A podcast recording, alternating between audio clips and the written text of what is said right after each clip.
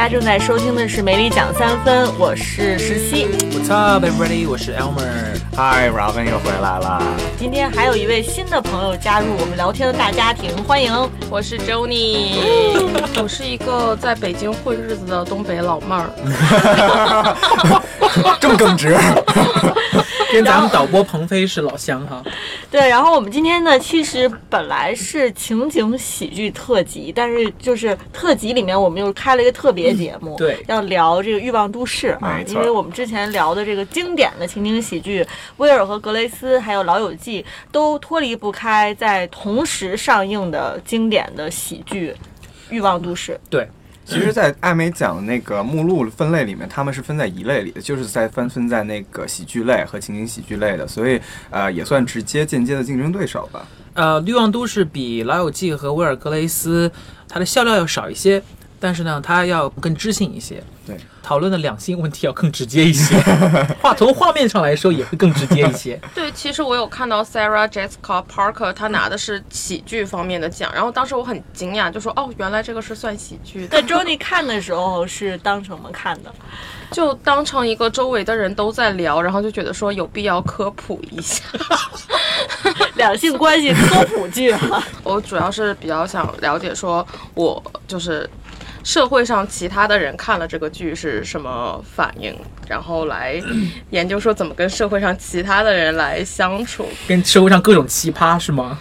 因为我觉得我跟 Elmer 都是在美国读的那个大学本科，所以其实我们就是很小的年纪就去了美国，然后后来回中国生活，然后可能就是在 sex 或者很多这种就是比较前卫的生活方式上，可能并不太理解说中国的同龄人他们就是对是一个什么这方面的理看解，对。法，，嗯，对，就是有的时候，比方说会不会吓到他们，然后我们也经常其实被他们吓到。哦，Joni 绝对有被人吓到，因为因为特别是在两性方面吧，就是呃，我觉得从呃至少在美国呃很小的时候，就学校啊、家长啊就会给你灌输一些这方面的一些信息。呃，咱们中国我不知道 Robin Robin 可能是咱们这边年龄最小的，啊，可能 Robin 小时候呃那个时候的中国可能已经发展到一个程度，就是很小的时候你就会接受到这些信息了。就至少我们我小时候呃或者是我父母吧，在这方面的一些给我的一些讯息并不多。啊、反倒是我在学校里边，老师给的这方面的一些信息啊，还有就是同学之间讨论的一些话题，会让我科普到。我其实我小的时候，我的那个第一次的所谓的两性科普是来自我爸妈，他们特意当时从网那时候那个 YouTube 还没有被禁，他们特意从网上找来那种幻灯片类的那种视频给我看，我感觉我都遭受了心灵创伤，我都遭受了心灵创伤，因为很幸福啊，我大概这十二三岁，我。才十二三岁，我觉得我受到心创伤。他们觉得我可能已经就是那个已经到那个青春期啊什么的，但是真的没有。我那时候感觉我心灵受到了创伤。我小的时候是读了一本书，但那本书就是写给小孩子看的，所以很很好。但是我有一个朋友是他十四岁的时候在家里发现了一本给大人看的书，然后他说这本书虽然他当时看不懂，但是他还是坚持看完。好的，好的，对，其实我知道，应该是全世界这个性教育的这个呃最成功的，应该是北欧的国家。对。呃，其实并不是美国，美国的这个在性教育方面，呃，它其实并不是排在世界前列的这个，因为他们有基督。教的传统，所以就是比如说像那个《欲望都市》里，就是你我们从那个 Charlotte 这个角度来看，对，他们就会有很多东西就是，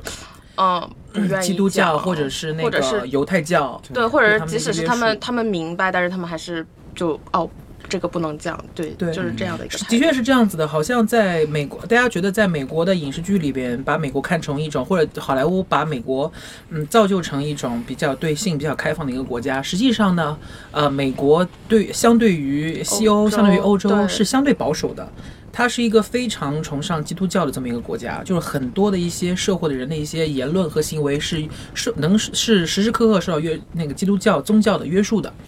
对对，而且可能相对开放来说，也就是美国的这个呃西北呃呃西东东西两岸，对，可能中间得也是，那部分地只是。纽约或者是一些地区，其实新英格兰还是很保守的。对，像你就是去什么像。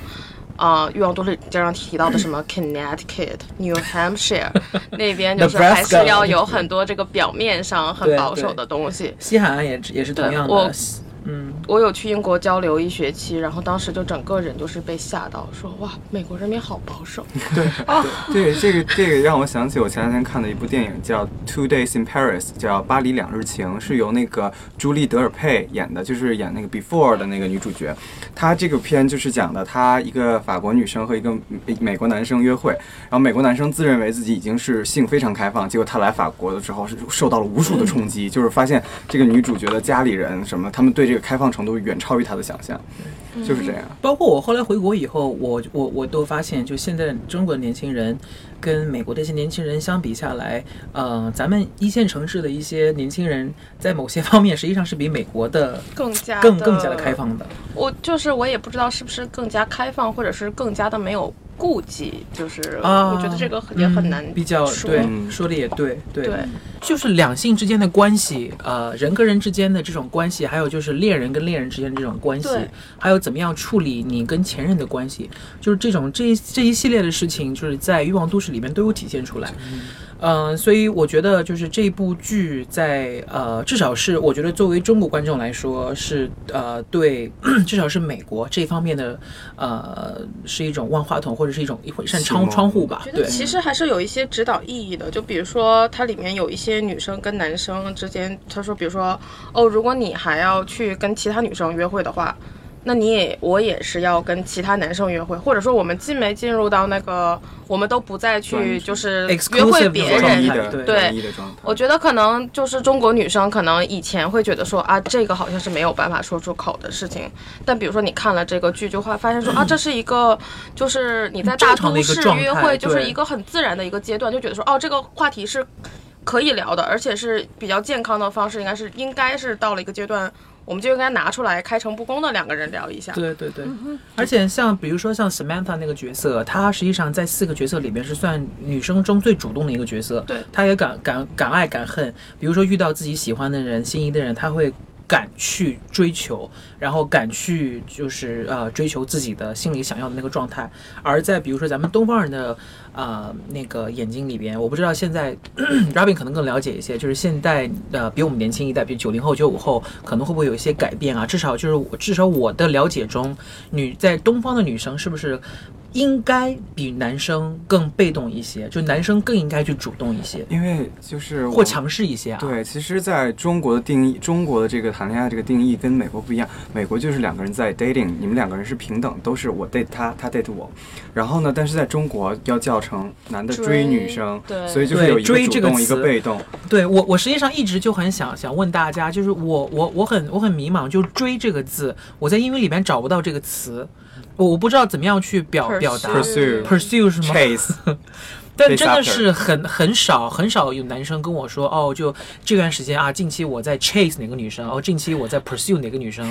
就就就只会说啊，我跟这个女生在 dating，或者就是说啊，I'm seeing this girl，就是说我跟我我在在跟这个女生在约会，我我们俩在接触，对。对。就是，其实就是这样，因为中国的没有这个定义，就是说，如果你们两个人在 dating，你们两个就是叫所谓搞对象，搞对象，就是哪怕你们两个只是出去吃了怎么怎么听都怎么有有点贬义的意思。所以就是很一开始可能大概十年前还没有，就是说所谓叫 seeing each other 或者 hang out，、但是现在慢慢开始有了，然后大家也会区分开，因为就是很多以前我也会经常遇到过，明明我只是跟他吃了两顿饭，然后他就可能会以为我们已经进入一个什么样的关系，就是两个人的步骤不在这一个呃一个调调上，会出现这种情况。但是感觉近些年来好像呃慢慢大家也会了解，也有这个共鸣了，就说啊啊、我们一块儿出去看看电影、出去吃饭，只要没有说破、没有捅破这层窗户纸，我们还只是在 dating 的阶段，然后也没有说那种专一的 exclus exclusively 那种 dating，、就是慢慢大家也会有这个所谓对，以约前你要是。发现人家还跟别人在一起吃饭的话，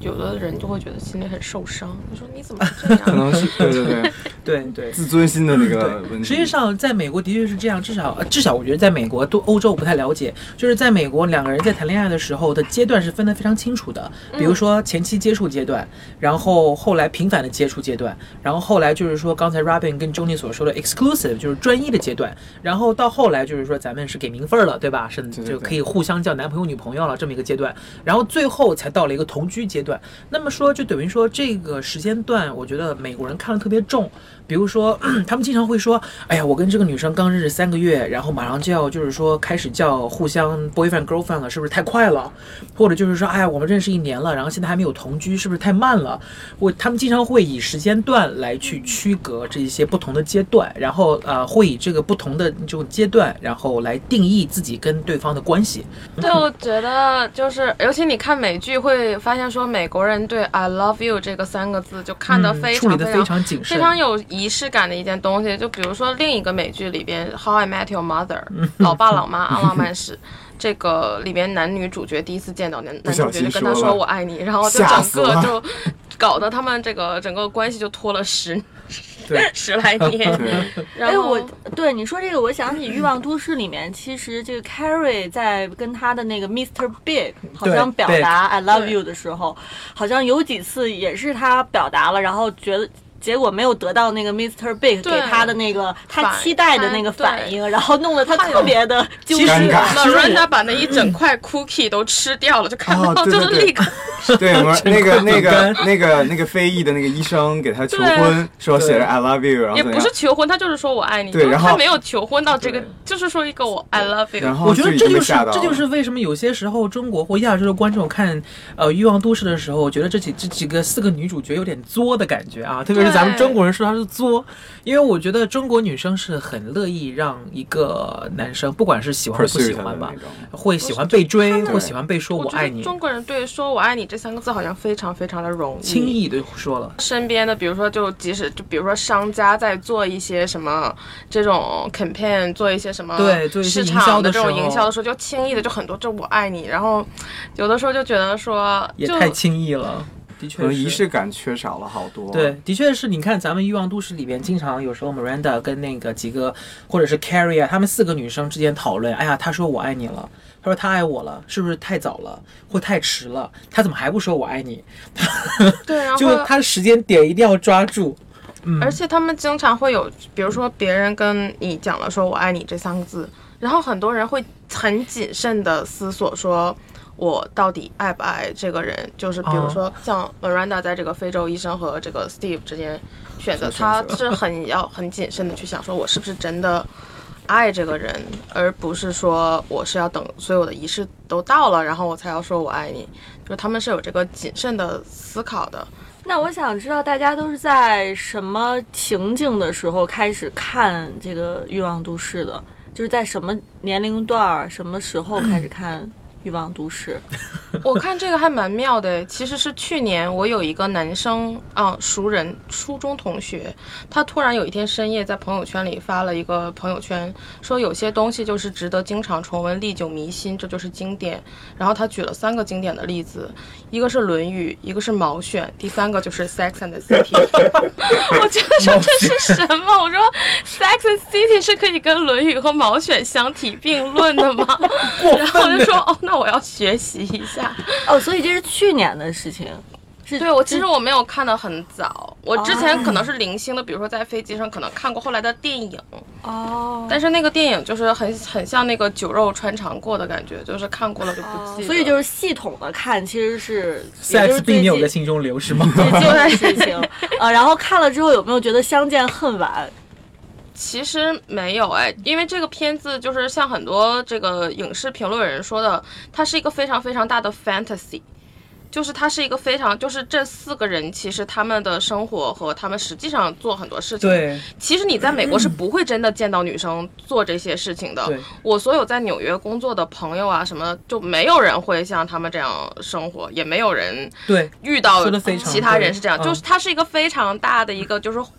一个意幻想，哦。它是一个就是对，它是一个意淫片，就包括这个 Carrie 非常非常的玛丽苏，就是你想做成这个样子，做成这个样子，然后就就很多人就是就是对他就是一见钟情那个感觉，就是在街上看到他啊，我就我就爱你了，就其实它是一个很大的。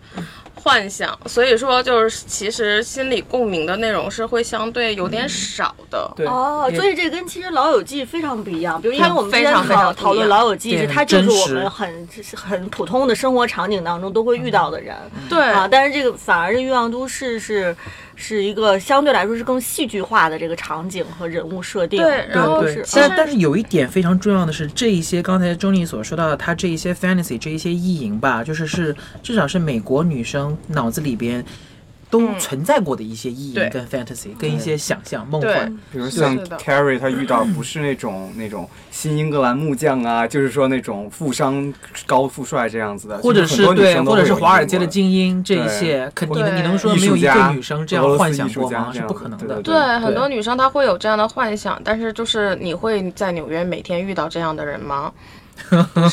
我觉得在世界各个角落遇上这样的人都非常的难。其实他编剧最后也给大家往回抓了抓，抓了抓现实，就是把夏夏洛特的那个角色给安到了一个可能长相并不起眼的一个那个犹太裔的律师身上，就是让大家知道可能有的人哎，我觉得那律师长得还蛮可爱的。啊 是吧？就可能相对于他们之前这些女生 这女生，女生，我觉得真的是这样。它里边特别成功的一个一点就是里边所有的男生总有一款适合你。但我觉得这个太多了，就是我那个朋友把它跟《论语》和《毛选》相提并论，让我觉得说，哎，对啊，《Sex and City》是对于中国男生追女生一个很重要的方法论。因为你看完了这个片，你仔细去想，你就会知道说，这虽然是美国女生想，其实我觉得，因为这个片在美国是二零零几年的时候拍的一个电影。呃，电视剧，然后其实北京可能北上广中国的一线城市，在我们近几年可能也渐渐的到了这个发达富裕程度，开始有人去逛画廊啊，逛博物馆啊。对，什么小资。他们所谓的 column，就是他这个 Carrie 的角色，其实就是现在就一些网红啊，就是一些 KOL，一些专。栏，对，就是当年是没有这个微信的这个公众号，但是这个他这个其实就是现在你就会就会想，它是一个很红的公众号的一个。我们可以把 Carrie Bradshaw 想成那个咪蒙，可不可以？哦，对，就是咪蒙，他真的就是咪蒙他，真的是咪蒙。对，然后就是所以说，很多男生就是当代的中国男生是可以去看这个剧，去想说。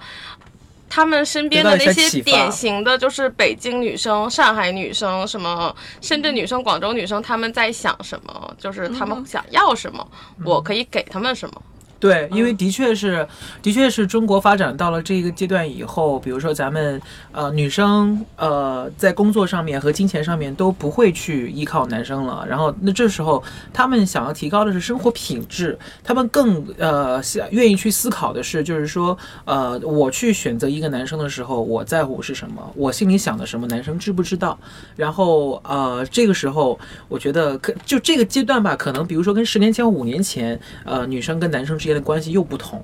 所以我觉得我特别同意周丽刚才说的这一切，就真的是我觉得男生可以，现代男生可以在就是《Sex and City》里边得到一些启发一，些答案，就是哪怕不是去追女生，对至少我可以就就得到两性之间或者是对，或者是谈恋爱的一些一些一些迷思跟启发，能够得到一些答案。那 Elmer 当时看的时候是 在电视上电视上看的是吧？我其实我是下本金买了 DVD，因为实际是是这样的，就是之前我说过，我小时候家里人是不让看 HBO 的，因为因为因为有些暴力，有一些黄，所以就是当时家里人啊、呃而且加上 HBO，如果你要是想买这个电台的话，你是每个月是得另外付钱的。HBO，而且比美国其他的电台要额都外的要贵，对，嗯所以所以各种各种原因吧，我当时小时候是看是不能看呃《欲望都市》的，到了后来呃上大学以后，身边的一些女性朋友就一直在讨论《Second City》，因为经常把自己比作啊我是 Samantha 啊我是谁谁谁，有一年那个万圣节，然后整个 DVD 整个呃六季的 DVD 的打折，我就买了。对，那个时候还没有像现在的 Netflix 和 Hulu，甚至 Amazon Prime，就是你可以直接 stream，所以那个时候你真的是要去买 DVD 买的。DVD，就现在觉得好像是个很大的 commitment，好像要是影迷才会去买 DVD。对对对但那时候真的是你要想看一个什么片，你就是要去买 DVD。对对，那 Robin 呢？我是 我是当年其实我看我应该看的比你们谁都早，我是大概十四五岁就看的，因为当年家里人也不管。然 后因为那个当年为了学英语，对，为了学英语，所以我英语这么好。因为因为当年正好看那个我第一部追的，真正从第一集开始首播一直追到结尾的第一部美剧是《绯闻女孩》，然后当时很多人就会把《绯闻女孩》Gossip Girl 跟那个、嗯呃《欲望都市》进行对比，然后那《绯闻女孩》那比如说就第一季完结，然后等第二季期间我剧荒了，我就说那我我就直接看看他们所谓原版吧，然后就一发不可收拾。然后你想十四五岁情窦都没开的一个小男生看这个，你知道？又是受到了精神创伤。其实我觉得有一点，我觉得呃，江宁实际上他这个年龄看《欲望都市》是，我觉得对我来说是更好的，因为说实话，就是我大概是上大学的时候，那时候也就是十八九岁吧，看《欲望都市》，呃，可能 Robin 跟我也有一些共鸣，就是有些地方你看不懂。有些地方你会觉得，哎呀，这人太作了。哎，要是我的话，我不会这样啊。有爱情就去追啊，为什么要放弃呢？或这种感觉。但是，实际上，当你长大了以后，你才你才知道，每个人都是有自己的 baggage 的，每个人都有自己的历史，每个人都有自己的害怕，每个人都有自己的一些包袱。所以有些东西，他们觉得重要的点，比如说生了他就要一个完美的这种家庭。对对。所以你在这个阶段，当当你真正的成熟了以后，你就是经过了。一些风浪以后，你才能对爱情有一个你自己的一个认知。这个时候，你在看《欲望都市》的时候，你会觉得啊，就这个年龄真的是会。比小时候呃看爱情的时候要复杂一些。其实就是《欲望都市》，它这个片名叫《Sex and the City》嘛。我觉得有的时候它的爱情观有它的有一些爱情观是可以借鉴，但有一些可能不敢苟同。但是它的那个性性爱观，我觉得还是值得大家学习。就是说怎样就是不首先要去污名化嘛，把性这个两性之间的这个关系要去污名化。然后其次你要接受自己。我们就看到那个《Sex and City》里，Charlotte 就因为这件事吃了亏啊。他就是。具体是什么？他就是一直，他就是保持那个，对呀，他为了保持说像这个基督教传统，就是结婚之前不要有婚前性行为，嗯，所以两个人就没有试着就是在一起就是这样尝试过，但是结婚了之后就发现说非常不和谐，嗯，对，然后就是吃了一个很大的这种哑巴亏，对。就当时这一个系列，当然这一个事件在剧集里面出现的时候，实际上也是想告诉大家，就是 sex，就是性。对于婚姻是一件比较重要的事情，非常重要。对这个，咱在咱们中国的传统教育中是没有体现出来的。父母就会觉得说，你看你们各方面，这他这男生一个月收入多少钱，在哪里哪里工作，父母是干嘛？对 对，你你干嘛不能嫁给他？然后对对，因为有些干嘛？因为他这样就嫁给他。对，然后在中国，咱们中国的传统教育中，基本上对性这方面，父母啊、老师啊也会作为做冷处理。我不会把跟你说的这么直白，当然了，也不可能跟你说在婚姻中性是个多么重要的一个一个一个一个元素，对。但我最近有一个 revelation，我觉得，比如说我们中国现在讨论的比较就是多的一个性性骚扰的问题，或者是就是在公共场合性骚扰这种问题，就其实你会觉得说。呃，一个女性她的这方面的权利，或者说她的力量、她的 power，她去跟这些东西斗争的 power，其实是来自于一个非常就是完善的社会构架。然后，当你离开了这个完善的社会构架，其实女性是没法保保护自己的。就凭凭她的力量来讲，那在那个原始社会里，或者是在古代，其实性是女性的一个力量，就是她的一个对她的一个权利的来源。然后就觉得说有一点说像阴谋论这种，就说这个社会男性社会 systematically 把这个性污名化了，其实是剥夺了女性的就是一种力量的来源。没错。然后就我觉得 Sex and City 就很奇妙，因为其实你越是在 City 里，才会越会有完善的法治啊，啊，还有什么国家机器警察这种，就是去来保护女性的这方面的权利。当你发现你有这个权利了，然后你有这个力量源泉了，其实你也就是，呃，其实也是你有一个这个性方面的这个解放。不然，其实你看，就是 Sex and City，就是其实直到今天，你很多里面的价值观啊，包括里面的事，你去跟三线、二线城市的女生讲，都是不可想象的，即使是今天的中国。嗯。当然，他其实也探讨了说，哎，解放了之后，可能你怎么运用你的这个权利，以及你如何运用它，然后造成了什么样的结果，什么样的后果，哈，他其实也是做了这方面的探讨。嗯嗯。而且，其实这四个角色也都算是纽约的那种上层人物了，他们已经中上层人物。其实你看他们，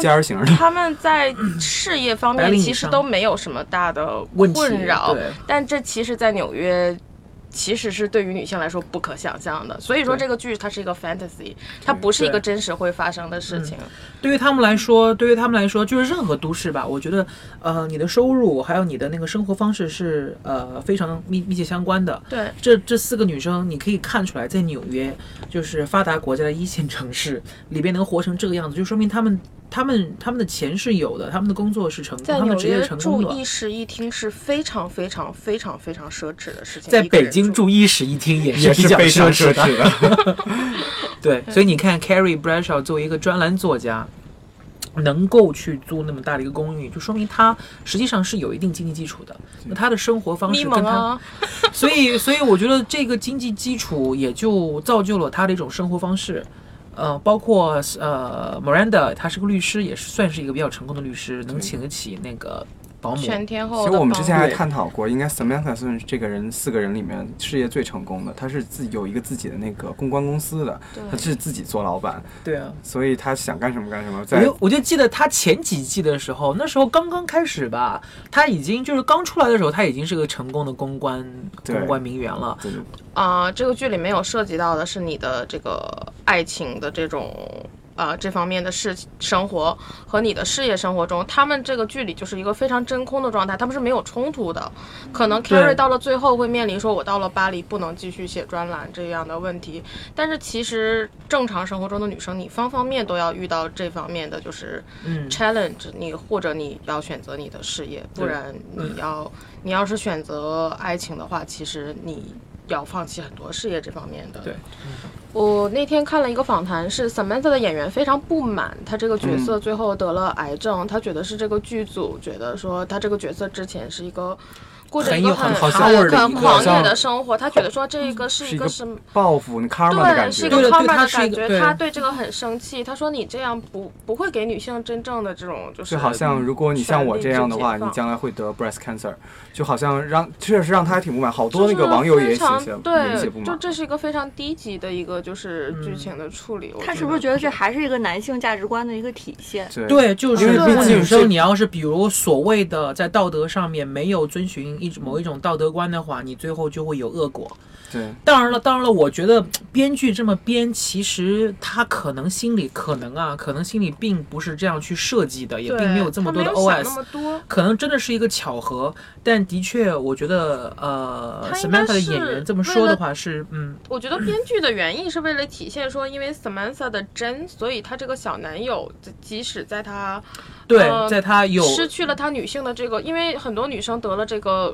呃，就是 breast cancer 乳腺癌这件事情之后，他们就会觉得说，他们的女性魅力失去了，他们的力量完全没有了。然后，我觉得编剧的本意是来表示说。因为他的真，小男友对他的真爱，对对，然后获得了说这个男生的一个真爱的一个这样的就是回馈，然后但是他可能没有想到说会有后面的很多的这样其他的解读。对，但是最后也是等于他这个结局也是甩了大家一脸。首先男友没了，然后然后又加上这个 Samantha 这个角色的这个一系列，感觉好像从尤其从快剧中那一季开始，以及到后两部的那个电影版，感觉都把 Samantha 越来越塑造成了一个那种低俗的一种感。的低俗低俗 victim 那种感觉，对对，就好像对，所以他那个演员就是拒绝在制作第三部。说到说到这个，我顺便说一下，这个是这两个星期来的一个大八卦，除了好莱坞的那个性侵以外啊，就是咱们这个演 Samantha 的这个 Kim Cattrall 正式宣布不再参演第三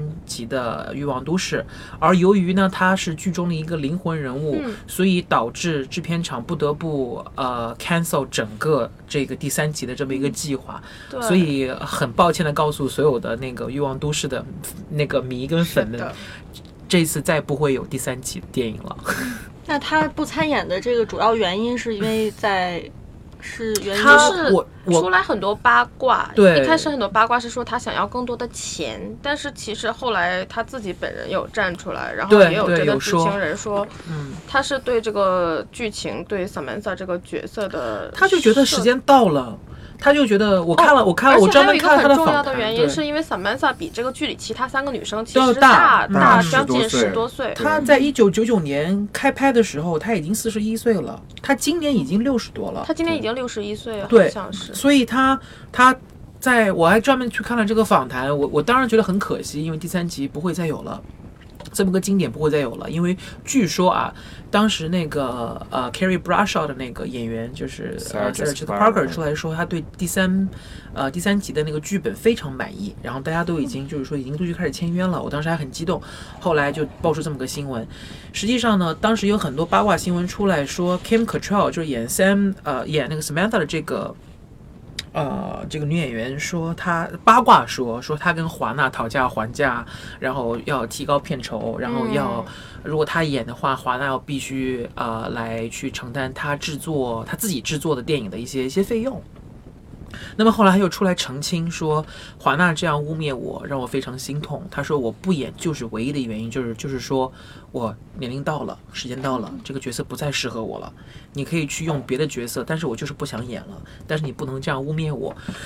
所以我就我 看了这个访谈以后，我就彻底灰心了。就两边已经撕逼撕的很厉害了，看来就是这个电影真的是没有办法拍了。而且之前也一直多年一直在传他和那个 Sarah Jessica 啊不和确实也能看出来两个人好像其实在平时一些访谈中也感觉有一点扔 shade 的感觉。我让我很让我很伤心的一点啊，就是作为一个观众很伤心的一点，因为他们在呃他们在剧集里边实际上是四个非常好的朋友，对，但是 Kim Cattrall、Samantha 就是在接受访谈的时候证实了，说我们四个从来都不是朋友不不，亲密，对就是伙伴，就就是那个合同事伙。人。对，同事都是非常专业的演员，就是你在剧中完全就是 就真的是认为他们是相对亲相爱的。我觉得也让也让呃《Sex and City》的这个结局吧蒙上了一层一层纱。